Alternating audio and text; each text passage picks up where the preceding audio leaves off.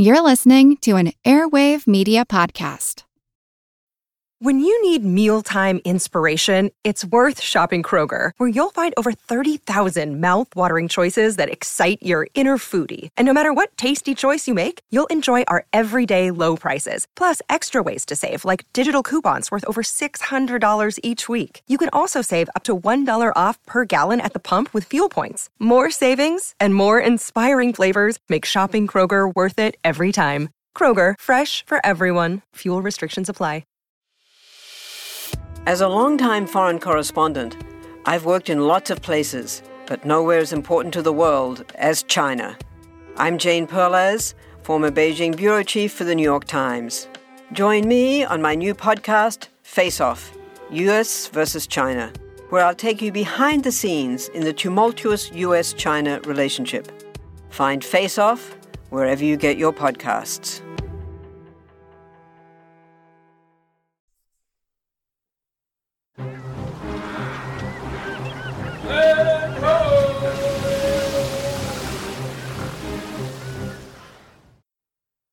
Hello, and welcome to the Explorers Podcast. Today is part two in our series on Lewis and Clark and the Corps of Discovery. In part one of our series, we examined the history of the Mississippi River region up to the Louisiana Purchase in 1803. After that, we ran down the list of international powers who had interest in the Louisiana Territory, primarily Great Britain and Spain. We then turned our attention to Thomas Jefferson, the man most responsible for the Lewis and Clark expedition, as well as our series stars, Meriwether Lewis and William Clark. From there, we took a look at the birth of the Corps of Discovery and went through the preparations for the journey west, including the addition of William Clark to the command structure. We then got the journey west underway, sailing down the Ohio River toward the Mississippi. By episode's end, we had left Lewis and Clark in St. Louis for the winter of 1803 04.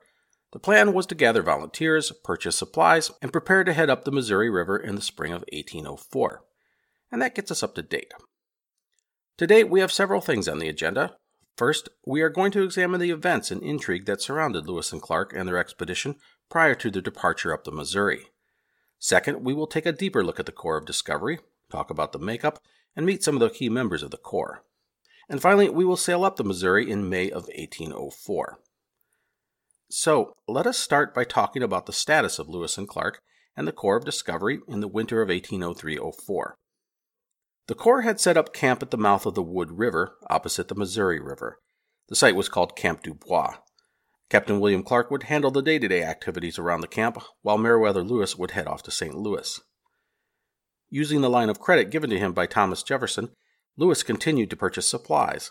He also met with potential recruits, as well as locals who had knowledge of what lay up the Missouri.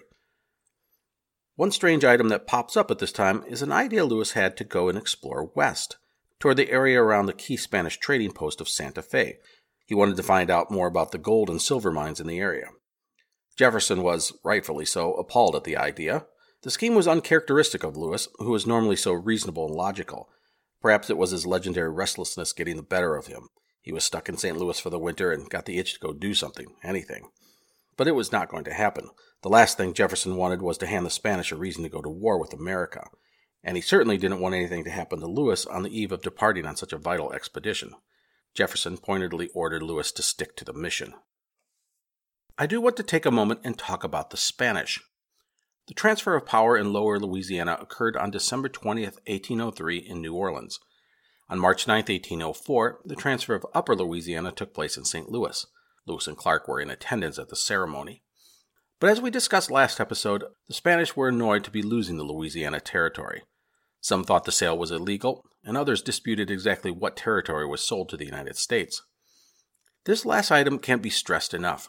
In the eyes of many Spanish officials, they still saw these lands as part of their empire. St. Louis and New Orleans, well, sure, they were gone. But to many, the lands Lewis and Clark were heading into were Spanish territory.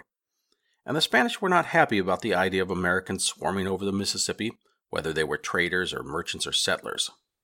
It was all a threat to the Spanish Empire, which was already bubbling with undercurrents of revolution.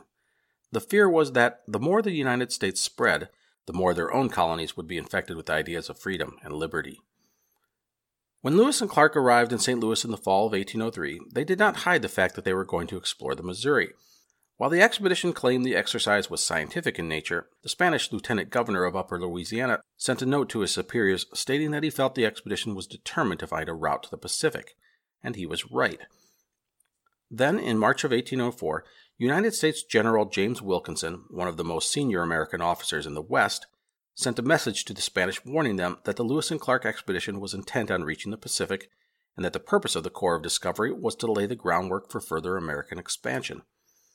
Wilkinson, by the way, was a traitor. He had been taking money from the Spanish for years and would continue to do so for many more.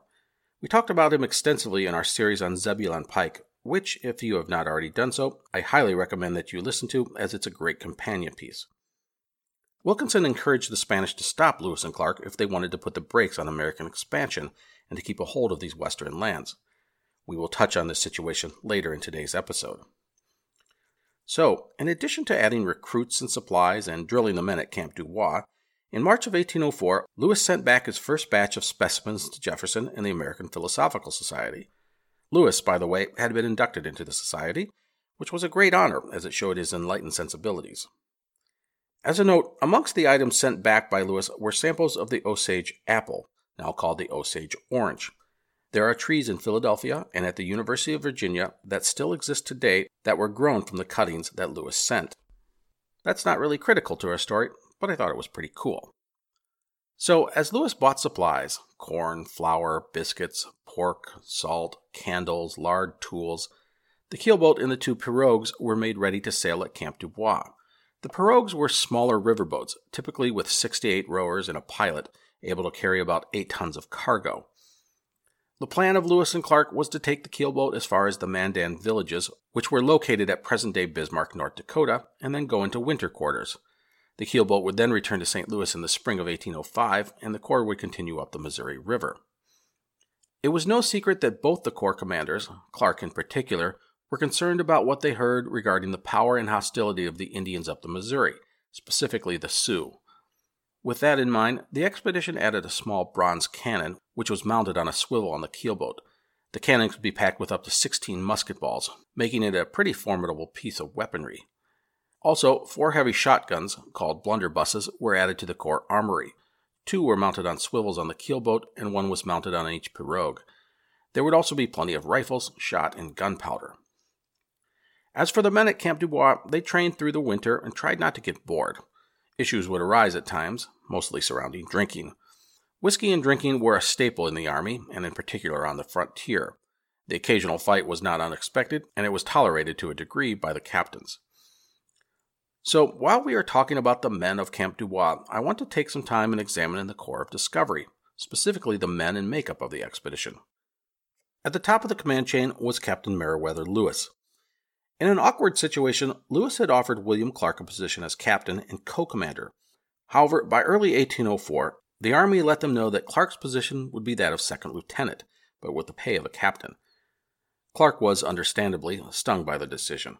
And to top it off, his commission didn't begin until March 26, 1804, even though he had been working on behalf of the expedition for more than six months. It was a petty thing to do to the man, as it would deprive him of pay and seniority. Clark would later say, quote, I did not think myself very well treated. The danger at this time would have been Clark walking away, insulted by the treatment, but the man handled the situation gracefully and did not complain.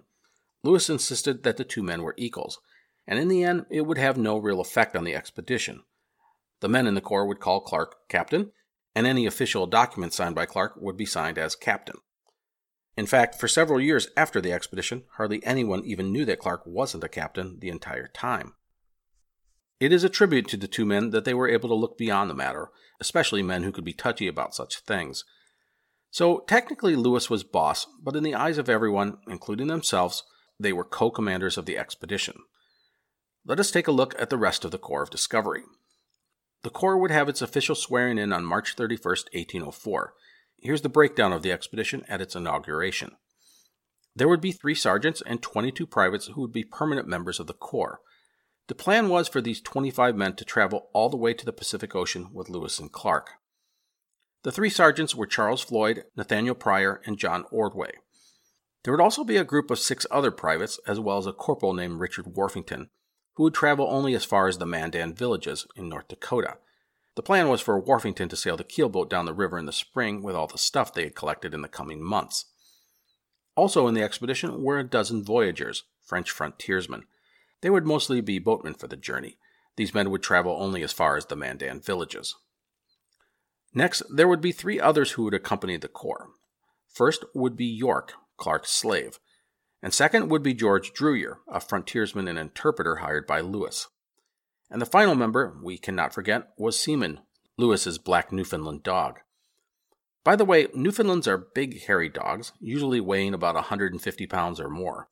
I love this image of this huge, shaggy black dog sitting on the bow of the keelboat as it heads upriver, or traipsing alongside Lewis as he is out hunting. Seaman, by the way, will become an integral part of the Corps and its legacy. The non military personnel of the Corps would be paid on a contract basis. The soldiers would be paid their standard wages, plus there were promises of land grants and bonuses for the men when they returned. Before departing, Sergeant Ordway would write, quote, If we make great discoveries as we expect, the United States has promised to make us great rewards more than we are promised. End quote. The Corps was expected to be gone for two or more years. The members of the expedition were a diverse and experienced group.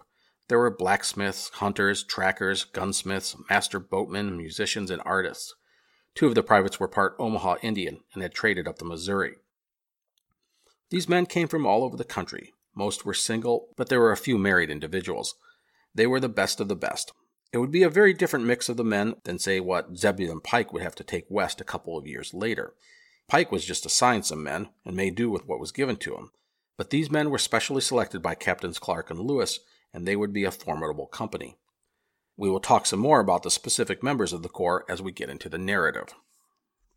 So that gets us so that we are ready to head off on the legendary journey of Lewis and Clark.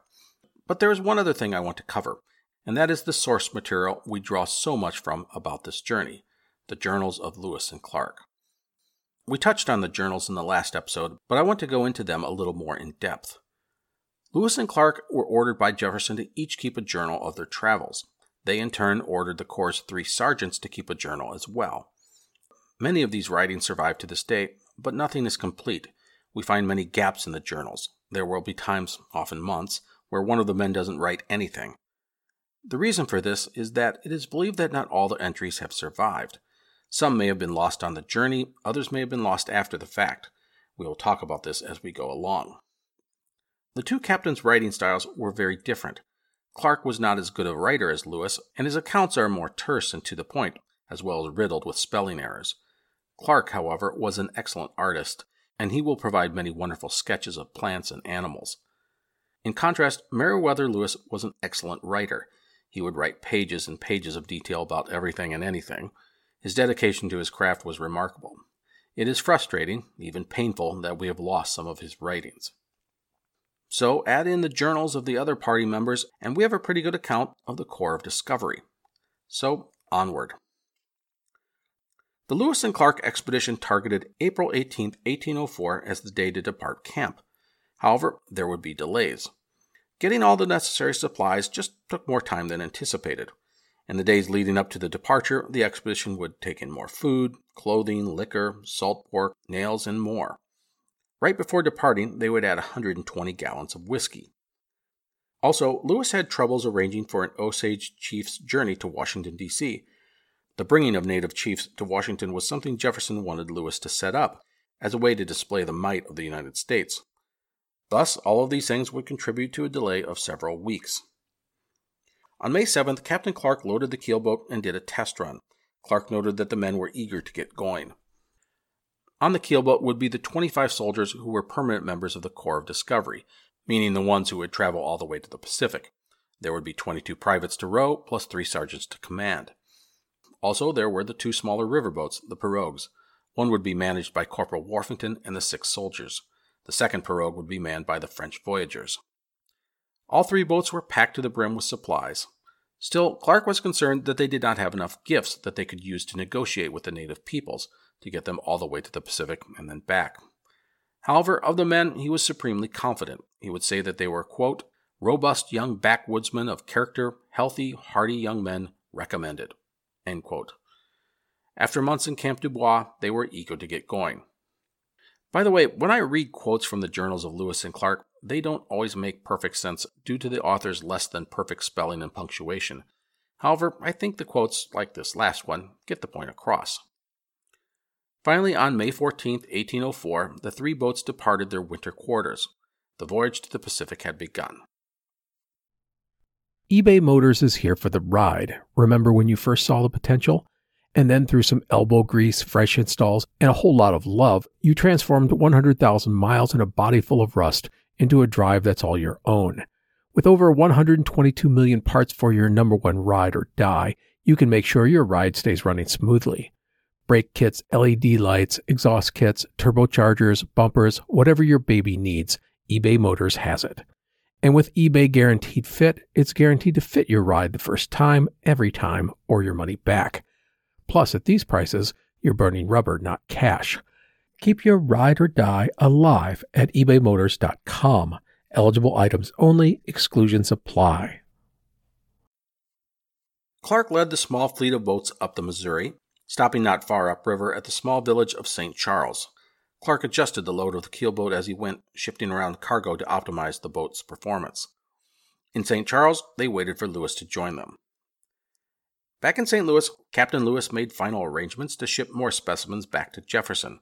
He also sent back a new, updated map of the Louisiana Territory having added in all the information he had gathered over the course of the winter. Jefferson would likely have been thrilled to get such a document. Lewis would arrive in St. Charles a few days later, and the three boats would prepare to depart. To the cheers of the locals, the three boats would set sail up the river on May 21st at 3:30 in the afternoon. The keelboat and the two pirogues were stuffed with goods and supplies. Along the shore rode several men on horseback, including the hunter George Drouillard. Captain Amos Stoddard, who was the ranking military commander in Upper Louisiana at this time, saw the expedition off. He would write this about the three boats and of the Corps of Discovery. Quote, All of them were deeply laden and well manned. His men possess great resolution, and they are in the best health and spirits. And so up the Missouri River went the Corps of Discovery. The expedition would make three and a half miles the first day, camping on an island that night. Two days later, on May 23rd, the Corps of Discovery almost had disaster befall them. Clark wrote that Lewis, while walking on some rocks, nearly fell from a height of 300 feet, but, quote, saved himself by the assistance of his knife, Lewis's death or injury just two days out would probably have sent the Corps right back to St. Louis. The next day, the three boats passed Boone's settlement, the home of famed frontiersman and explorer and future podcast subject, Daniel Boone. Boone had settled there in 1799. We don't know if Lewis and Clark met with Boone, but you would think they would have taken the opportunity to meet with the famed woodsman. May 25th saw the expedition pass La Charrette, the last settlement of whites on the Missouri. Now the Corps of Discovery was truly on its own. With that, let us talk about the journey up the Missouri River. First thing, a keelboat is a big and bulky vessel and as it was spring, the waters of the Missouri were high and the current often swift. This meant that progress was slow and tedious. The keelboat had four ways to propel it. First, if the waters were high enough, the crew could row, 11 men to a side. Second, when the waters were lower, the men would push the keelboat upriver using iron pointed poles.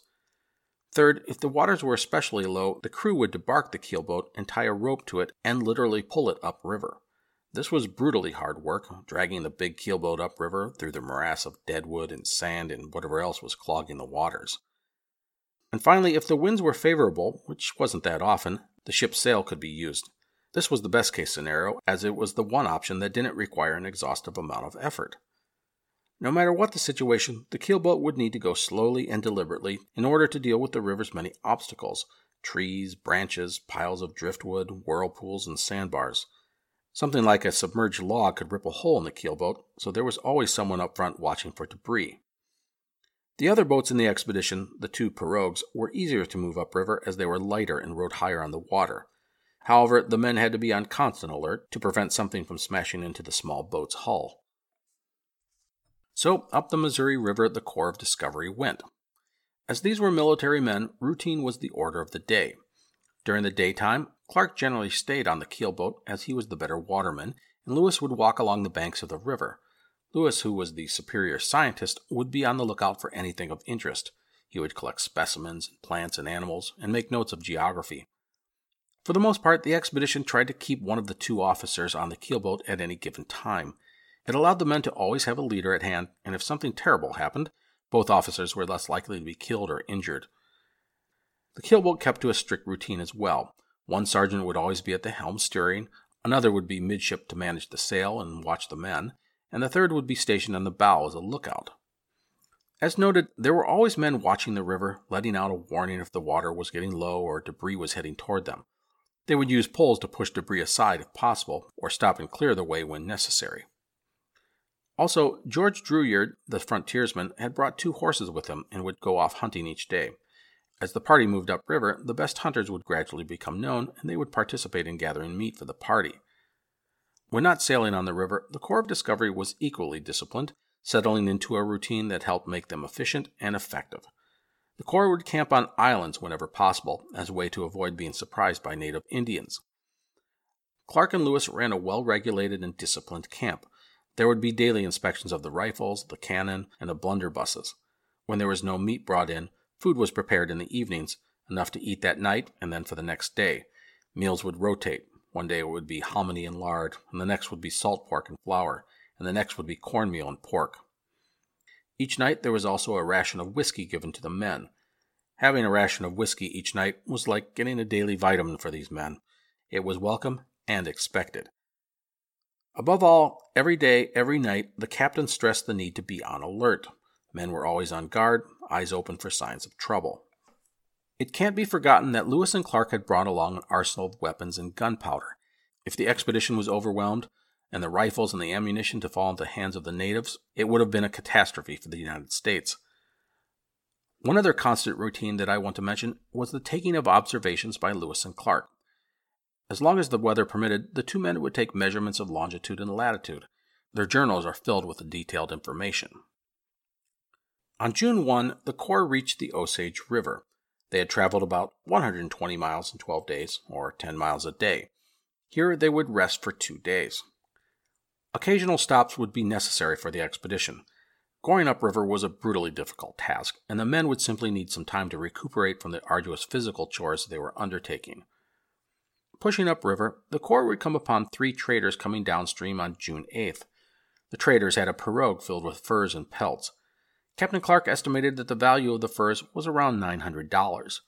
Historian Stephen Ambrose noted that $900 in furs was worth about $9,000 in New York and that the $9,000 of furs in New York were worth about $90,000 in China. I think that demonstrates what was at stake for many of the people interested in the West. The fur trade was a gold mine, and the emerging markets, like China, only made the furs even more valuable.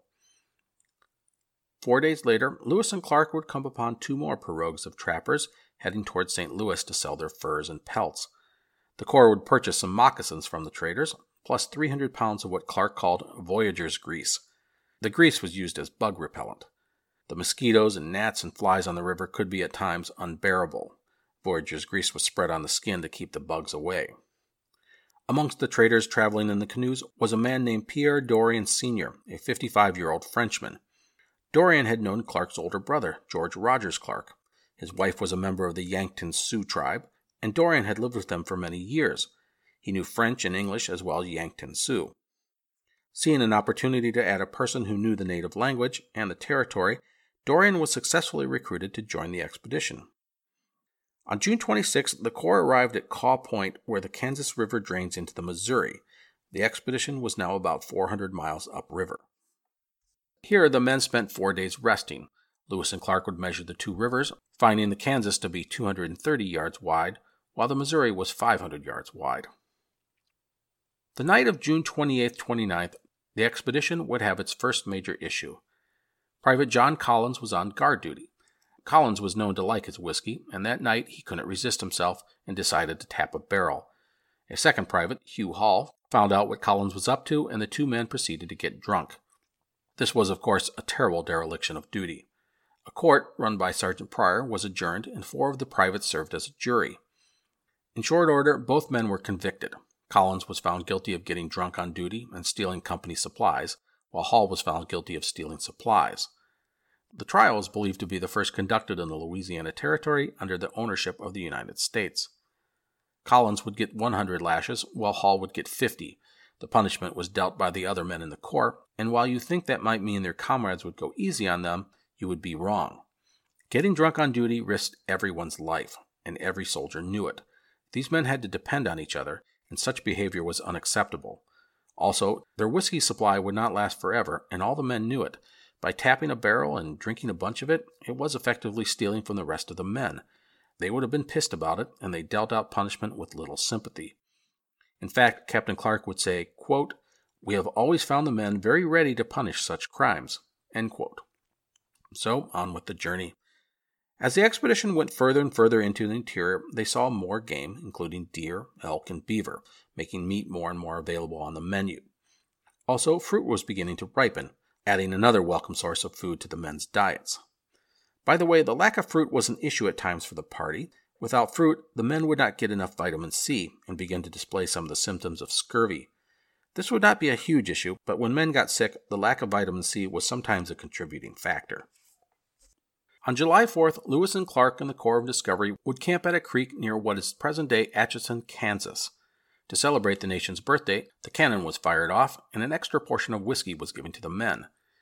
In honor of the day, the creek was dubbed Independence Creek by the expedition. It is a name that sticks to this day. On the night of July 11th 12th, the Corps would have another issue. Private Alexander Willard fell asleep at his post. Now, to fall asleep at your post was one of the most serious offenses in any army. So serious was it considered it was punishable by death. Willard would be convicted of his crime, and as punishment, he would receive 100 lashes a day for four straight days. Again, the men had no sympathy for Willard. This kind of behavior could kill them all, and it would not be tolerated. On July 21st, the Corps reached where the Platte River meets the Missouri, which is just south of modern day Omaha, Nebraska. A couple of days later, about 10 miles upstream from the Platte, Lewis and Clark ordered a stop to the expedition as they were now nearing Sioux Indian country. As we have discussed, the Sioux were the most powerful of the Plains Indians, and Lewis and Clark feared, for good reason, that they would be hostile to the Americans. A camp was set up to allow the weary men to recuperate and the sick to get well. As a note, illness was an everyday affair for the expedition. Men would suffer from bouts of malaria or dysentery, or broken bones, and a host of other ailments. Lewis, who had a good knowledge of herbs and medicines, served as the primary physician for the Corps. From this camp, the men would hunt and fish and go out and collect fruit. Game was plentiful here, and no one went hungry. Lewis would continue to catalog plants and animals that he came upon. The men in the Corps would even help out. Private Joseph Field killed a badger. Lewis would put his taxidermy skills to use and skin and stuff the animal to send back to Jefferson. And it was not just collecting specimens, but writing about them. Lewis would write thousands of words describing various creatures, such as birds. He would note their length and weight, their markings, and the noises that they made. Clark would also make observations, and as we noted earlier, put his excellent drawing skills to good use, sketching various plants and animals. Up to this point, the Corps had not encountered any Indians. The main reason was that it was now buffalo hunting season, and the Indians were out on the prairies. George Drouillard and another man headed up the Platte River to search out a tribe of Oto Indians, but would find no one in their village as the tribe was out on the hunt. On July 20th, Drouillard would encounter a Missouri Indian and bring him back to the camp. The Indian lived with the Oto. After talking with the captains via an interpreter, he was sent back to his tribe along with one of the voyagers with instructions to invite the Oto to come visit. On August 1st, Captain William Clark would celebrate his 34th birthday. He wrote that he had a birthday meal of elk, venison, and beaver tail, and a dessert of cherries, plums, grapes, and raspberries. That doesn't sound too bad. As a note, beaver tail was considered the tastiest cut of meat. It was always a treat for the men to get it. On August 2nd, a small party of Oto Indians came to camp. A larger meeting was set up for the next day at Council Bluff. The site is about 20 miles north of current day Council Bluff, Iowa, and on the Nebraska side of the river. The next day, 250 Oto Indians and some Missouris came to meet Captains Meriwether Lewis and William Clark. The Oto were a small tribe at this time, and their population failing. They had been joined by the Missouri Indians, whose numbers had dwindled dramatically. We will find this throughout the Indian populations at this time. The closer to Western civilization the Indians were, the greater their population was decimated by diseases brought by Europeans. Smallpox was the biggest killer, wiping out whole tribes. Even the more powerful Indians, such as the Sioux, would find themselves consolidating their people. You will find Indian tribes reduced by half or two thirds over a generation due to smallpox and measles. This was the situation that Lewis and Clark would find when they arrived in the summer of 1804. For the meeting with the Oto, the Americans would make it a formal affair. Lewis and Clark would put on full dress uniforms, and the soldiers would conduct a close order drill and fire off their weapons. The American flag was raised. It was likely a big mix of awe and confusion and amazement. Unfortunately, the greatest of the Oto chiefs, Little Thief, was not in attendance. Meriwether Lewis would deliver a 2,500 word speech for the ceremony. It would take one and a half hours to complete, as it had to be translated. Ultimately, it is what I call his stock speech. He informed the Indians that the United States now owned their lands and that they, the Indians, were now the children of the great chief, Thomas Jefferson. He let them know that the United States wanted peace and friendship with the Indians, but he was not afraid to threaten them as well. He warned them that if they caused problems, no more traders would be allowed to come up to the Oto village, and the display of firepower made it very clear that more American soldiers would come if the Oto decided to wage war. Lewis told the Oto that cooperation and peace would mean they would thrive. The Americans would bring them goods and build a trading post in the area. It was a message that, likely, was met with confusion and a sense of dread. The Oto now had to figure out where they fit in this world of ever growing players. The Americans then presented the Oto with presents, including red leggings, dress coats, blue blankets, flags, and commemorative medals. The offerings disappointed the Oto, who had seen this huge keelboat come up the river and figured they were going to get lots and lots of good stuff. The things they had been offered were fine, but they did little to help the Oto people. The Oto were a small tribe, and they needed something more than medals and flags. Instead, they asked for gunpowder and musket balls, as well as whiskey. Eager to have a successful first meeting, Lewis gave the Indians a canister of powder, 50 balls, and a bottle of whiskey. He also shot off his air gun, which did exactly as he intended. It astonished the Indians. For the Oto, the offerings from the Americans was skimpy, but it was a start. They accepted what was given and departed, and they took an invitation to their head chief, Little Thief, to come visit the Americans. Lewis and Clark's first meeting with the native peoples had gone pretty well, in their eyes. They felt that they had impressed the Oto people, and they did, but the Oto were also very wary. In reality, the attitudes of Lewis and Clark were immensely naive. I should add that this attitude was held by Thomas Jefferson as well. They felt that by coming upriver, tossing out a few trinkets to the natives, and then offering up an enlightened argument for cooperation was what it would take for success. They viewed the natives as noble savages, who needed a firm hand from a guiding father. With such guidance, the Indians could easily be turned to the American cause. They could be convinced to settle down, stop fighting their neighbors, and become farmers and traders, that is, good Americans. But it ignored so much history and culture. It automatically assumed that every Indian would see the European way as the better or right way. As I said, it was naive of the Americans. No matter, the Corps of Discovery had successfully treated with the Oto, and now they pushed up the Missouri. The next day, Private Moses B. Reed requested permission to go back to the site of the meeting with the Oto and retrieve his knife that he had left. Reed was given permission, but he did not return. On August 6th, the Corps came to the conclusion that Reed had deserted. George Drouillard was sent out to find Reed, with orders to return with him, dead or alive. Meanwhile, the expedition moved on.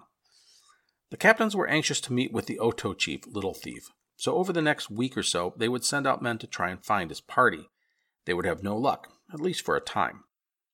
Moving upriver, the men recorded finding abandoned villages, speculating that the inhabitants had died or migrated to other villages due to smallpox. On August 12th, Clark would make note of a prairie wolf that he tried to shoot. The prairie wolf was a coyote, and while many frontiersmen had seen the animal, this would be one of the first recorded encounters of the coyote by an American. The next day, August 13th, the expedition would stop at a place they called Fish Camp. Here they would stay and rest for several days. Fish Camp, as you can imagine, was a great place to fish. It was located near what is present day Sioux City, Iowa. In one day, Clark reported that at a nearby creek, he and 10 of his men caught 318 fish salmon, bass, pike, catfish, and more. The following day, they would bring in almost 500 catfish, plus 300 fish of other species. On August 17th, one of the men sent out looking for Chief Little Thief returned to camp with news. Little Thief would be there the next day, and with him was George Drouillard and Private Moses Reed, the deserter. So, come August 18th, we have two things going on the return of Reed and the arrival of Little Thief, the head of the Oto people. Let's deal with Reed first. Moses Reed was put on trial and very well could have been executed for his crimes. Instead, he was convicted and ordered to be given 500 lashes. He would be required to stay with the party, but he was expelled from the Corps. The plan was to have him come to the Mandan villages as a boat hand and return in the spring. So, with Reed taken care of, let us turn to Little Thief. The Americans would give to the chief and his entourage Lewis's stock speech, preaching friendship and peace.